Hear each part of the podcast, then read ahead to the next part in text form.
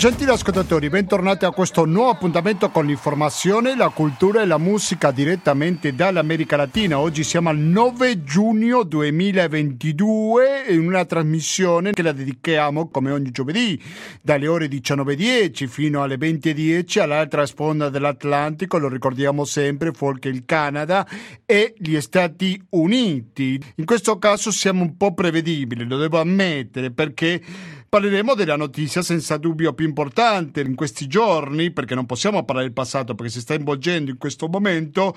Mi sto riferendo al Summit delle Americhe che adesso è in corso a Los Angeles, un summit che possiamo chiamarlo in parte di fallimento perché l'intenzione da parte del presidente statunitense Joe Biden era quella di avere la maggior quantità di presidenti possibile. Questo sogno, per così dire, non si è avverato per il semplice motivo che tanti paesi si sono solidarizzati con i paesi esclusi, prevedibilmente esclusi. E mi sto riferendo a Cuba, al Venezuela e al Nicaragua.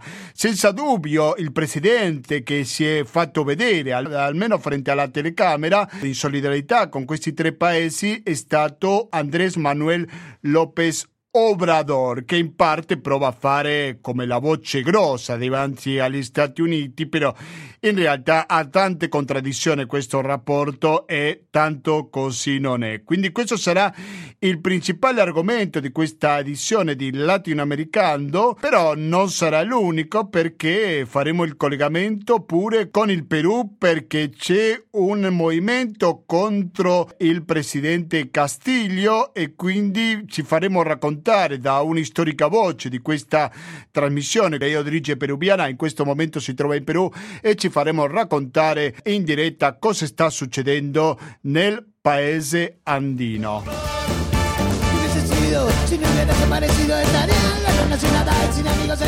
Abbiamo iniziato con tutto, almeno dal punto di vista musicale, perché Fiesta Nazionale, il CD dello Autentico Decadente, la musica che ci accompagna oggi in questa edizione di Latinoamericano.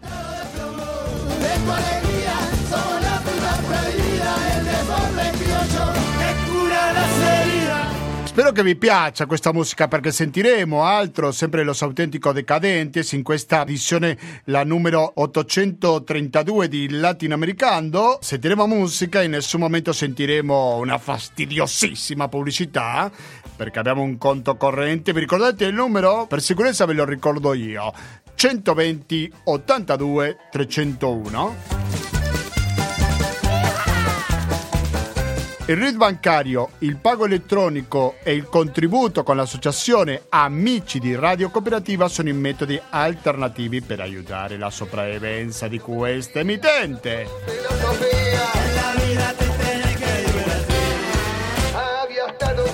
Se contribuite con questa radio potrete, fra le altre cose, continuare a comunicarvi con questa trasmissione. Vi dico la mail che è latinoamericano chiocciolina gmail.com ripeto latinoamericano chiocciola gmail.com y los diablos se asombrarán Adesso, gentili ascoltatori, sentiamo un brano sin dall'inizio, Pendeviejo, un po' è difficile tradurre questa parola, perché in realtà, secondo me, la RAE, che sarebbe la crusca dello spagnolo, non penso che abbia accettato ancora questa parola. Sentiamo questo brano dello Autentico Decadente e quando torniamo avremo la prima delle testimonianze. Rimanete all'ascolto di Radio Cooperativa.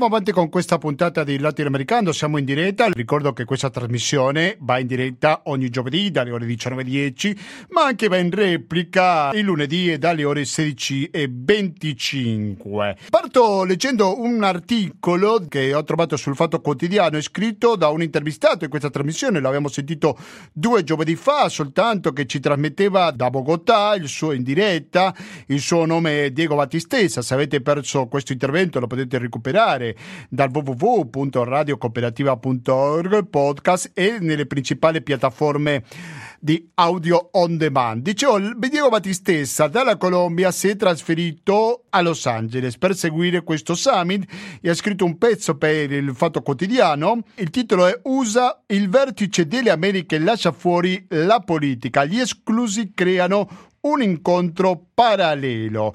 Con il disaccordo del presidente Joe Biden nel pomeriggio del 8 giugno nel Microsoft Theater a Los Angeles, California, si sono aperte ufficialmente i lavori diplomatici del nono vertice delle Americhe costruire un futuro sostenibile, resiliente ed equo, che dureranno fino a venerdì 10, quindi fino a domani. Un incontro regionale che si celebra ogni quattro anni dal 1994, prima edizione realizzata a Miami ed unica fino ad oggi negli USA, che riunisce capi di governo, imprese private e delegazione della società civile del continente americano. L'ultimo vertice di questo genere fu celebrato a Lima nel 2018 e questo è dunque il primo del post Covid-19. L'evento è iniziato in realtà il 6 giugno con le due giorni del forum della società civile promossa dalla segreteria dell'Organizzazione degli Stati Americani, l'OSA, che ha favorito i tavoli di lavoro e discussione tra le decine di ONG arrivate a Los Angeles intorno ai pilastri di questo organismo multilaterale regionale, democrazia, diritti umani, sicurezza e sviluppo e tematiche oggi cruciali come genere, digitalizzazione, clean energy e cambio climatico. Numerosi anche gli eventi paralleli che toccano i principali temi di agenda che verrà discussa dai capi di Stato arrivati nella costa ovest degli USA, migrazioni, economia e salute, tra gli altri. La zona di downtown di Los Angeles da lunedì 6 giugno ha visto quindi l'arrivo di centinaia di attivisti e attiviste accademici e accademiche, diplomatici, giornalisti e artisti come il cubano Joe Tuel che ha lanciato nel 2021 insieme a gente de Sona, de Camer Bueno, Manuelo Sorbo e il Funky la canzone Patrio Vida che critica apertamente il governo di Cuba. Enormi anche le misure di sicurezza con il dispiegamento di centinaia di poliziotti intorno alle zone principali dove si svolgono le attività, il centro di convenzione di Los Angeles e gli hotel del downtown in modo particolare. L'articolo di Battistessa Bavanti lo trovate sul fattoquotidiano.it, con lui ha un blog, Battistessa, però adesso vi racconto una cosa. Io, come voi lo sapete, che seguo questa trasmissione dal 2005, praticamente tutte le interviste le facciamo in diretta. Raramente, però ogni tanto aggiungiamo un'intervista registrata. Dunque, io l'ho registrata poco fa, ma me la sento dire che per colpa di Skype, quindi per un problema tecnico di questa compagnia che appartiene, lo ricordo, a Microsoft, a un certo punto la registrazione si è fermata. E mi è dispiaciuto tanto, la metà del bicchiere vuoto, perché l'intervistato è molto interessante. Il suo nome è Federico Larsen, è un giornalista freelance italo-argentino che ci ha fatto un panorama molto interessante. La metà del bicchiere pieno che comunque siamo riusciti a registrare, credo io, la parte più interessante di questa intervista e quando le abbiamo chiesto a Federico Larsen come vedeva questo vertice, così Larsen ci rispondeva. Eh, siamo in collegamento con La Plata in Argentina e dall'altra parte della linea ci risponde per la prima volta Federico Larsen. Federico Larsen, buonasera e buon pomeriggio per te e benvenuto a Radio Cooperativa. Buon pomeriggio a voi, grazie mille per questo invito. Grazie per accettarlo. Federico Larser è un giornalista freelance italo-argentino, lavora per diversi mezzi di informazione italiani. Possiamo fare un primo bilancio di questo vertice delle Americhe, Federico, per quanto riguardano queste problematiche magari che ha avuto Biden, che sembra che tanto successo non ha avuto questo vertice. Non so, come la vedi te? Sì, effettivamente, diciamo, eh, Biden in questo momento sta cercando ad ogni costo di evitare il flop eh, definitivo del, del, vertice delle Americhe. Eh, magari per chi eh, non è così avvezzo, diciamo, a eh, trattare con tematiche legate al, alla diplomazia interamericana, il vertice delle Americhe eh, sorge nel 1994 giustamente per, come se fosse una sorta di termometro per cercare di capire un po' quali sono gli umori eh, che eh, esistono nelle relazioni tra le diverse componenti no, eh, del continente americano, ovviamente la componente nord con eh, gli Stati Uniti a capo, quella centroamericana e caribegna e poi eh, il Sud America no, dove troviamo eh, le altre potenze del continente, no, su, mm, principalmente il Brasile, eh, l'Argentina e chiaramente, e chiaramente il Messico. Ora, questo vertice delle Americhe in particolare è un vertice delle Americhe dove è difficile per Biden comprendere per bene qual è l'umore del continente perché sin dall'inizio ha voluto imporre in qualche modo un'agenda, un modo di fare le cose e questa imposizione in una situazione tra l'altro eh, piuttosto delicata come la, il, il, tentativo no, della ripresa economica dopo la pandemia, eh, come la situazione diciamo di incertezza legata ai prezzi delle materie prime e delle energie eh, dovuta alla guerra in Ucraina e così via, eh, non è andata giù eh, alla maggior parte dei paesi latinoamericani. Di fatto abbiamo almeno almeno nove presidenti che non parteciperanno del summit eh, diciamo di alto livello no? tra eh, i vertici di Stato che sta iniziando proprio oggi, eh, inizia, eh, inizia, oggi in, ehm, lì a, a, Los Angeles e eh, molti non partecipano per una questione eh, giustamente di protesta nei confronti di Biden. ora, perché diciamo che Biden sta cercando di evitare un flop o perché non è esattamente andata come lui sperava?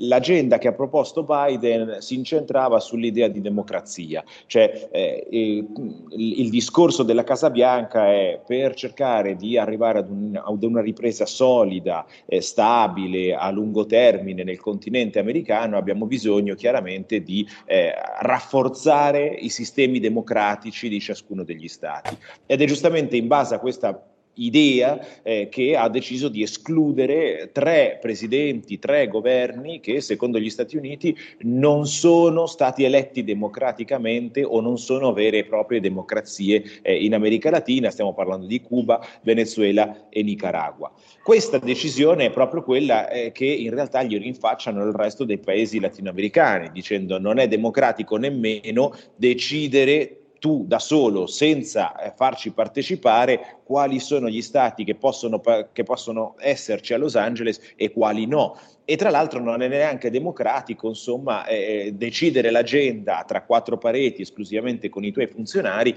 e non far partecipare nessuna delegazione dei paesi latinoamericani per stabilire giustamente di che cosa si parlerà. Cioè Biden ha voluto eh, mettere in primo piano il problema democratico e gli stati latinoamericani invece gli hanno risposto mettendo in primo piano eh, la eh, l'incapacità no, eh, da parte degli Stati Uniti di riprendere il suo ruolo egemonico, no, capace di imporre in qualche modo i termini della discussione e anche i contenuti eh, di, di, quella discussione. Io credo che in qualche modo il, il principale problema eh, del, eh, del, Summit delle Americhe fino ad ora, eh, perché ripeto, mancano ancora i discorsi più importanti, mancano ancora, manca la due giorni diciamo, di, di trattativa trattative e soprattutto eh, manca il documento finale che vedremo solamente eh, durante, durante, il fine settimana. Però eh, come, prima, come primo approccio, eh, no? direi che quello è un po' il tema centrale di discussione in questo momento nelle relazioni interamericane. Tu prima dicevi che sono i paesi più criticati, chiamiamolo così con un po' di eufemismo, a parte gli Stati Uniti, il Venezuela, il Nicaragua e Cuba. Diciamo che ci sono anche altri paesi che direttamente non hanno accettato questo invito. Il primo di tutti, magari quello che ha fatto maggiore clamore mediatico, chiamiamolo così, è il caso del Messico. Ecco, come possiamo spiegare l'attitudine di Manuel López Obrador tenendo in conto che un paese centrale per quanto riguarda l'immigrazione negli Stati Uniti, giusto? Sì, non solo per quanto riguarda la, la, migrazione, il Messico è il principale partner commerciale e il principale partner anche dal punto di vista delle associazioni in produzione degli Stati Uniti nel continente americano, è eh, il partner numero uno degli Stati Uniti eh, in, ehm, nel continente americano. Ora, eh, bisogna però saper separare un attimino le cose. Eh, il Messico, non solamente sotto la presidenza di López Obrador, praticamente dal 1994, quando ha deciso pr- praticamente di sganciarsi dalle dinamiche eh, continentali latinoamericane, dalle dinamiche legate giustamente alla costruzione della cosiddetta patria grande e aderire no, a eh, un altro tipo di progetto, il progetto direttamente nordamericano, questa parte partnership commerciale che ha stabilito con il Canada e con eh, gli Stati Uniti. Sin da quel momento eh, il Messico ha costruito una politica estera eh, fondata eh, su uno, un, un, principio giustamente che è quello di sganciare le relazioni con gli Stati Uniti da quelle che il Messico può a, a mantenere con il resto dell'America Latina. Che cosa mi riferisco? Il Messico può tranquillamente eh, prendere posizioni che a primo acchito profitto, cioè il primo impatto, eh, potrebbero sembrare veramente di rottura o di sfida nei confronti di, degli Stati Uniti nell'ambito latinoamericano. Lo ha fatto ad esempio la presidenza di López Obrador nel momento in cui bisognava scegliere il segretario generale eh, dell'Organizzazione degli Stati Americani, no? che attualmente è Luis Almagro, gran alleato eh, giustamente della Casa Bianca di Trump prima e di Biden oggi e che tra l'altro è stato anche contestato eh, durante il primo giorno del Summit delle Americhe, eh, quello, quello, della società civile lo scorso, lo scorso, lunedì. Io ricordo che l'ambasciatrice messicana eh, di fronte all'Organizzazione degli Stati Americani ha direttamente praticamente insultato eh, Luis Almagro per il suo ruolo, ad esempio, nel colpo di Stato contro Evo Morales in Bolivia nel novembre del 2019. La voce che avete appena sentito è quella di Federico Larsen in questa registrazione dimezzata per problemi tecnici. Adesso sentiamo questo brano musicale sempre lo autentico decadente che si chiama Come me voglio olvidare. Quando torniamo saremo in collegamento in diretta con il Perù.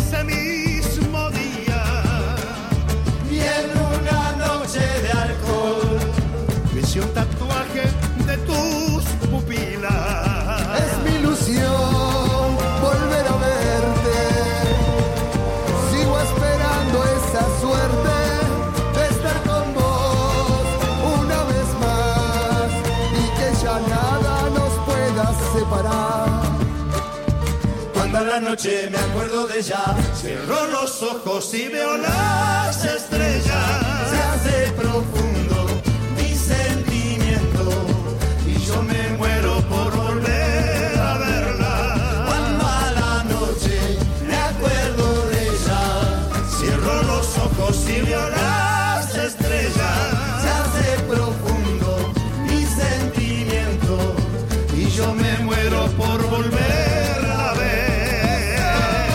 prima detto come voglio olvidare dello sovietico decadente, però la voce che accompagna questo brano è quella del ciacchegno palavicino, che più di voi no, non dirà niente, però in realtà è una voce molto conosciuta in Argentina.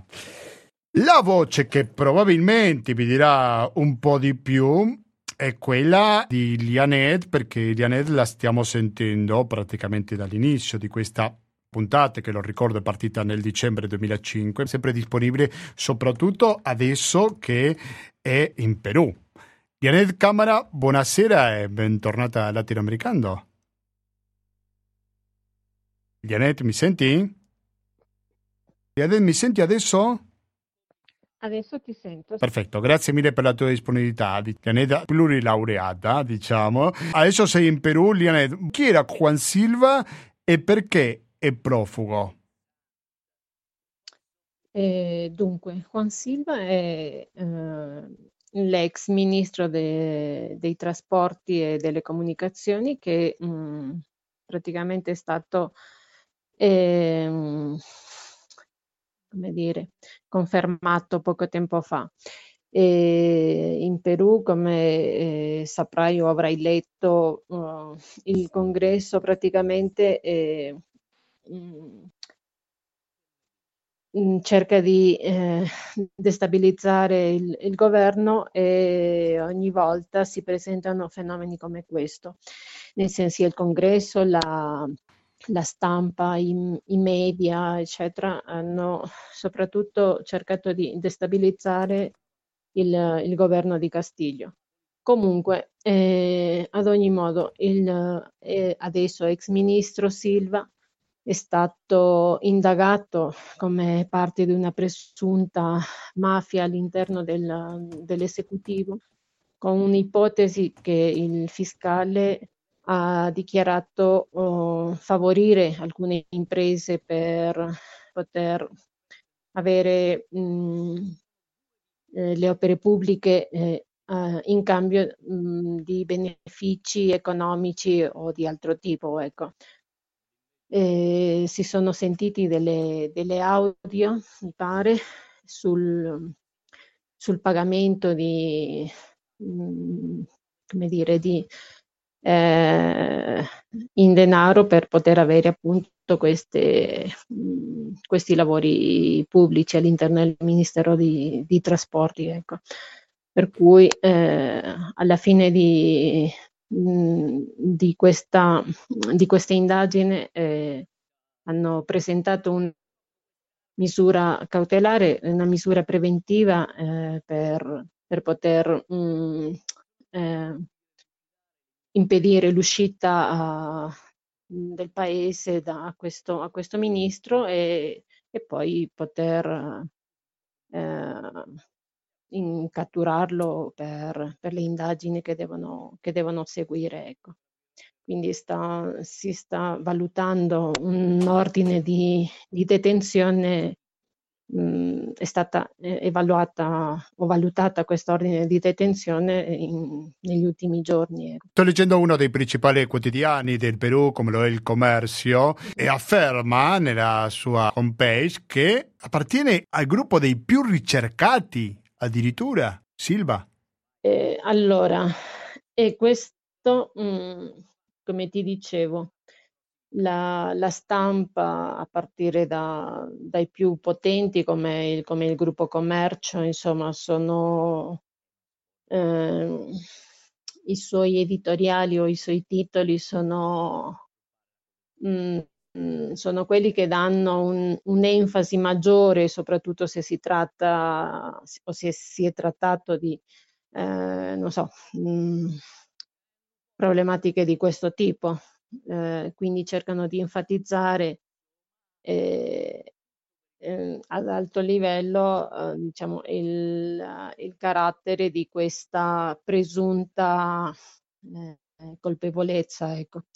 Non lo sappiamo in realtà, non si sa poco di, di, questa, di questo personaggio e non, non possiamo dire che è uno dei maggiori criminali come l'hanno catalogato. Ecco.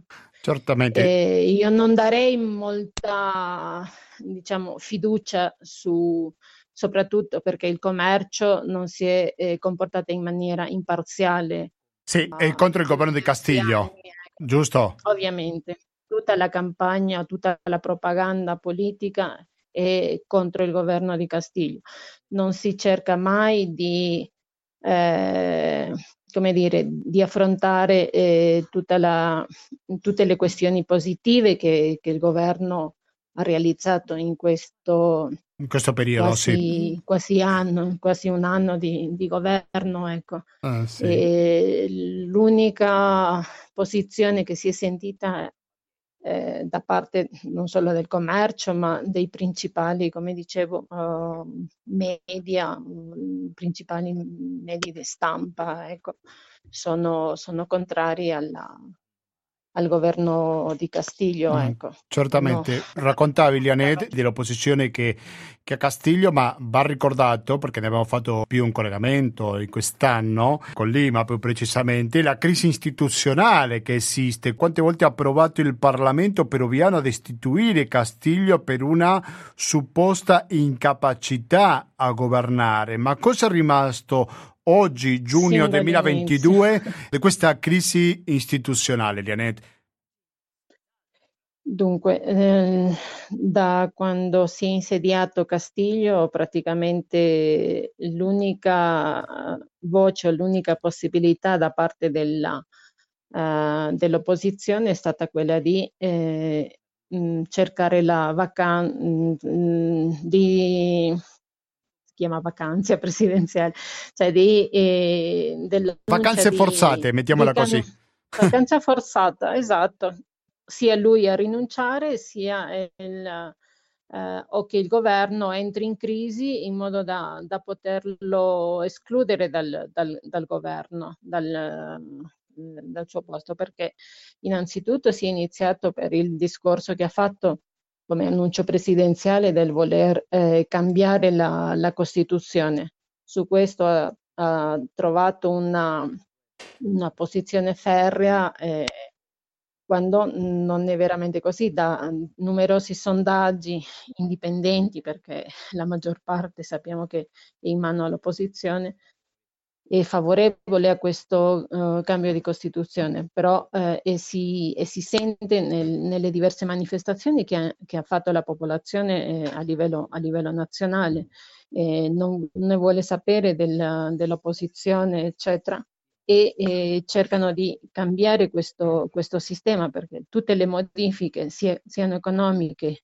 e sociali, dipendono proprio dalla, dalla Costituzione che mh, favorisce eh, tutti i gruppi eh, economici eh, sovranazionali e i gruppi nazionali più potenti, per cui eh, tutte le riforme che si vogliono mh, migliorare o che si vogliono approvare a livello legislativo sono praticamente eh, fermate eh, dal, dal, congresso perché eh, il congresso eh, impedisce di, di, poter lavorare adeguatamente, cercano di censurare eh, tutti i ministri che sono passati dal, dal governo in, in, meno di un anno, cercano di indagare qualsiasi, come dire, eh, anche una multa di, di, qualche personaggio del governo per cercare di, eh, mh, mm, come dire, pregiudicare la, l'azione del governo. Liane Camera che ci parla in diretta da Cusco in Perù, vorrei chiederti quanto ha mantenuto le promesse che aveva in campagna elettorale, perché lo ricordiamo, era uno che veniva fuori dalla politica, che non aveva tanta esperienza in politica, era un sindacalista, un maestro rurale, che molti l'hanno accusato di cambiare radicalmente quando è arrivato il potere rispetto a quello che diceva in campagna elettorale, ma in realtà tanto così non è. Quanto è diverso il Castiglio della campagna elettorale rispetto al Castiglio presidente? Allora, mhmm, è un personaggio che non ho conosciuto a livello anche come sindacalista, ehm, però, mhmm, da ciò che ho visto, ehm, come persona, ehm, è una persona, mhmm, trasparente. A me pare sia così.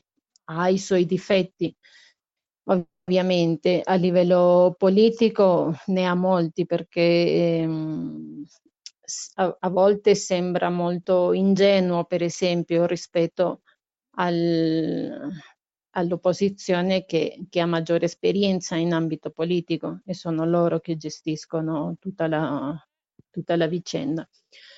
O rispetto ai suoi, eh, come dire, a chi, eh, agli altri gruppi anche politici di sinistra, chiamiamoli così, eh, tra virgolette, eh, che cercano di, eh, di aiutarlo eh, e consigliarlo in alcune, in alcune misure.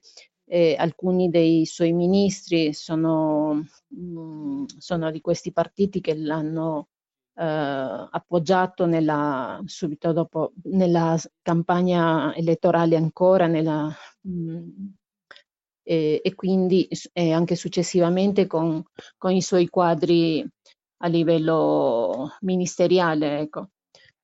E possiamo dire che in alcune, in alcune questioni si è fatto guidare in maniera corretta, solo che eh, queste azioni non vengono evidenziate mh, neanche dallo stesso Castiglio. Eh, da parte sua esiste, a mio avviso, una mh, scarsa comunicazione con la popolazione e con, con i media, eh, da poche interviste eh, e le, e, le, e, le, azioni o le riforme che sta realizzando vengono conosciute da, dai pochi, non dalla, dalla, dalla, massa che potrebbe capire e comprendere mh, cosa sta facendo il governo e cosa non sta facendo, però questi non si danno. Sì. Tu che sei in Perù, Lianet, vorrei chiederti, prima di salutarci, se si parla qualcosa a proposito del Summit delle Americhe. Devo riconoscere che non ho controllato se il Perù è fra i paesi partecipanti a questo Summit a Los Angeles.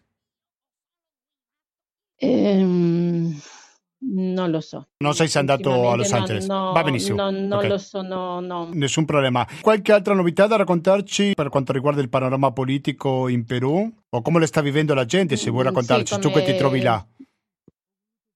Dunque, eh, come ti dicevo, la, la popolazione, la maggior parte almeno, è da parte di Castiglio perché eh, come ti dicevo in molte manifestazioni io ho visto le persone che sono favorevoli al cambio di Costituzione, diversamente da quello che si fa vedere in televisione o, o sulla stampa. Per cui eh, si cerca di far vedere una, uh, una situazione che non esiste. Perché, mh, mm, per esempio, eh, Castiglio fa dei gruppi, uh, delle sessioni eh, con i suoi ministri eh, decentrata, quindi in diverse regioni del paese. Quando è stato a Cusco, per esempio, c'è stata una forte eh, manifestazione da parte delle persone che era favorevole alla, a, al cambio di Costituzione, come dicevo. E sì, ci sono ovviamente delle, delle proteste da parte della popolazione per il caro vita, però non è il problema importante è importante ovviamente, però se la situazione economica è stabile, anche la, mh, la situazione del caro vita si risolverà eh, con le riforme che applicheranno. Però questo non ci permette di, di attuare delle riforme strutturali eh, che ha bisogno il Paese. Ecco, sì, uh, sì, sì, è, è, molto Però, chiaro. Eh, c'è un po' di crisi e non sappiamo co- come andrà a finire perché i due gruppi, quindi l'opposizione e il governo, si, eh, si mh, mm, come si dice, si cercano mh, mm, in tutti i modi, cercano di destabilizzare la, la, situazione. Si può creare una crisi veramente grave se, se questo eh, non si risolve nel breve termine. Ecco. Certo, naturalmente che sui microfoni latinoamericano continueremo a seguire questa situazione politica. Io ringrazio tanto Lianet Camera per la sua testimonianza in diretta da Cusco, in Perù. Grazie mille e alla prossima, Lianet.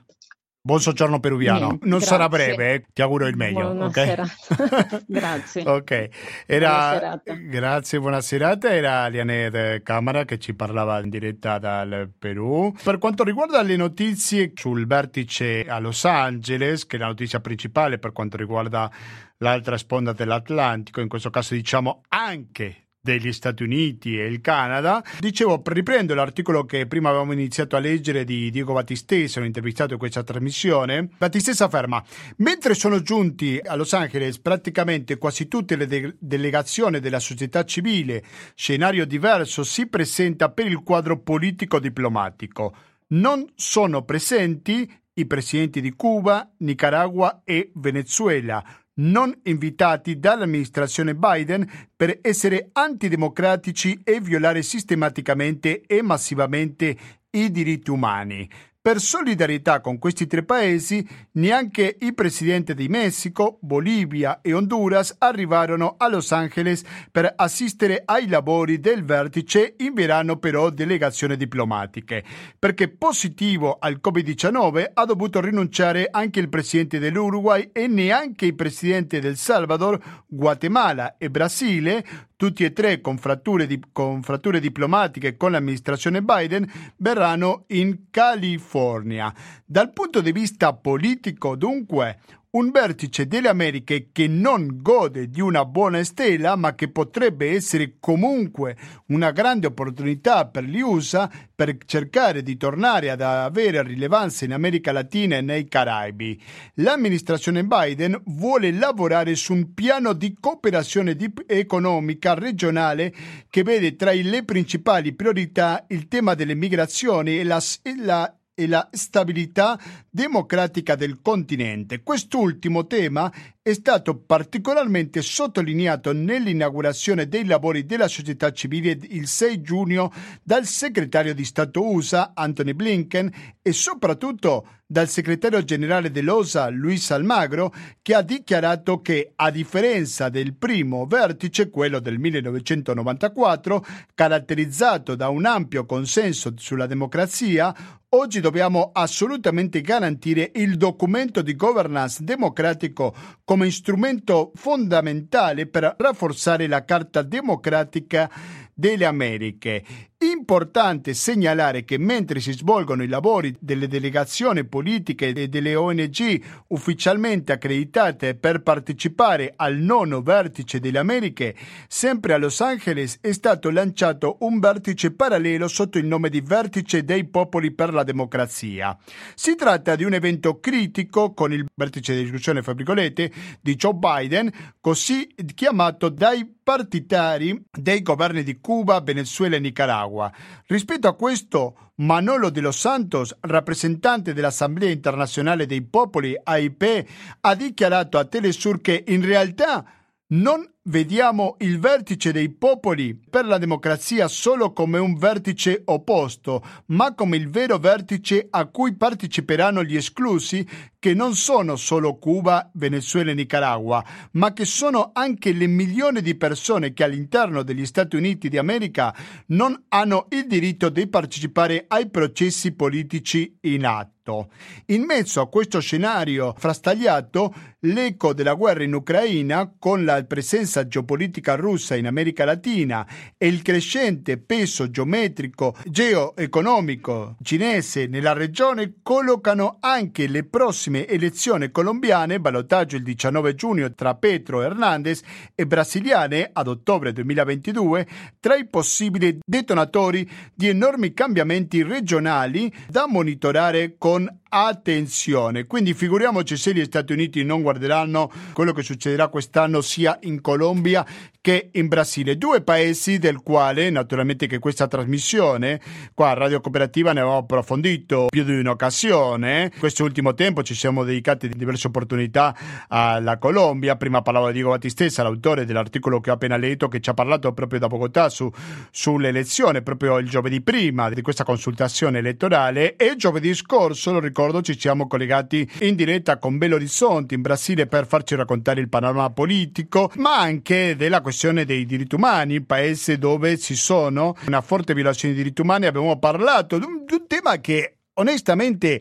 anche quando si parla dell'America Latina si sente parlare ben poco, come il caso del cosiddetto Floyd brasiliano, questo ragazzo che è stato ucciso in un modo selvaggio, lo ricordo perché non c'era sintonizzato, giovedì scorso lo hanno messo dentro un baul, la polizia era un uomo nero, lo hanno messo all'interno del baul e le hanno messo il gas lacrimogeno dentro la macchina.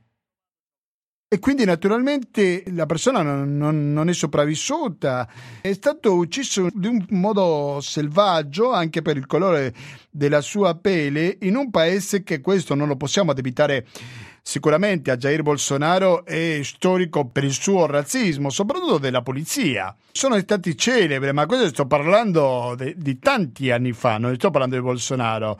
Le sparatorie a parte la polizia dove ci sono le favele, soprattutto ci sono dei neri. Eh, avete presente le famose telenovelas?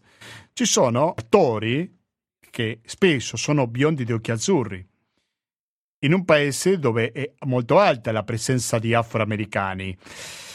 Quindi anche magari queste piccole cose, di queste banalità, chiamiamola così, si vede un po' il razzismo che ha la società brasiliana nei confronti degli afroamericani.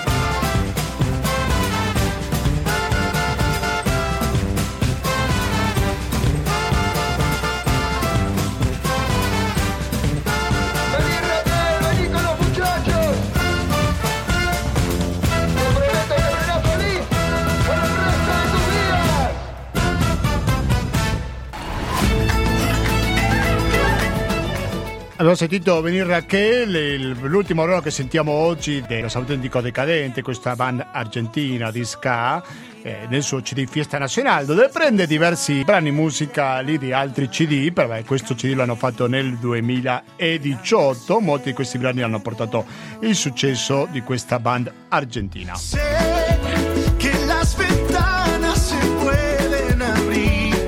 Argentina è il paese con il quale ci siamo collegati prima, più precisamente con la città di La Plata, e poi il collegamento l'abbiamo fatto con Cusco in Perù, sempre per portarvi informazioni di prima mano, informazioni diretta che riguardi naturalmente il continente scomparso dai mezzi di informazione italiani come lo è l'America Latina. Colore, speranza, tentare al futuro questo no, non è permesso che i mezzi di informazione si dimenticano di una buona parte del mondo, l'America Latina compresa. Noi nel nostro piccolo proviamo a riparare questo torto. Probabilmente non sarà il massimo in quanto alla diffusione, perché non abbiamo gli stessi strumenti per diffondere questa informazione, però comunque il nostro lo facciamo e con molto orgoglio. Sì. Ma sapete perché lo facciamo? Perché voi ci sostenete. E come fate a sostenerci? Naturalmente con il conto corrente postale 120 82 301 testato cooperativa, informazione e cultura, Via Antonio da Tempo numero 2, il KP35 131 Padova. È l'unico mezzo per contribuire con la radio? Assolutamente no, perché abbiamo il contributo con l'associazione Amici di Radio Cooperativa, che lo ricordo lo potete detrarre dalle tasse attraverso il 5 per 1000. Abbiamo pure il pago elettronico e il contributo con il RID bancario di questa emittente. Quindi mi raccomando, visitate il sito di questa radio che è www.radiocooperativa.org, ripeto www.radiocooperativa.org, un sito egregiamente gestito da Mario, così potete trovare altre informazioni, non solo per contribuire con Radio Cooperativa, ma anche per scaricare il palinsesto aggiornato di Radio Cooperativa, per trovare tanti podcast, per recuperare tante trasmissioni, quindi lo ripeto www.radiocooperativa.org.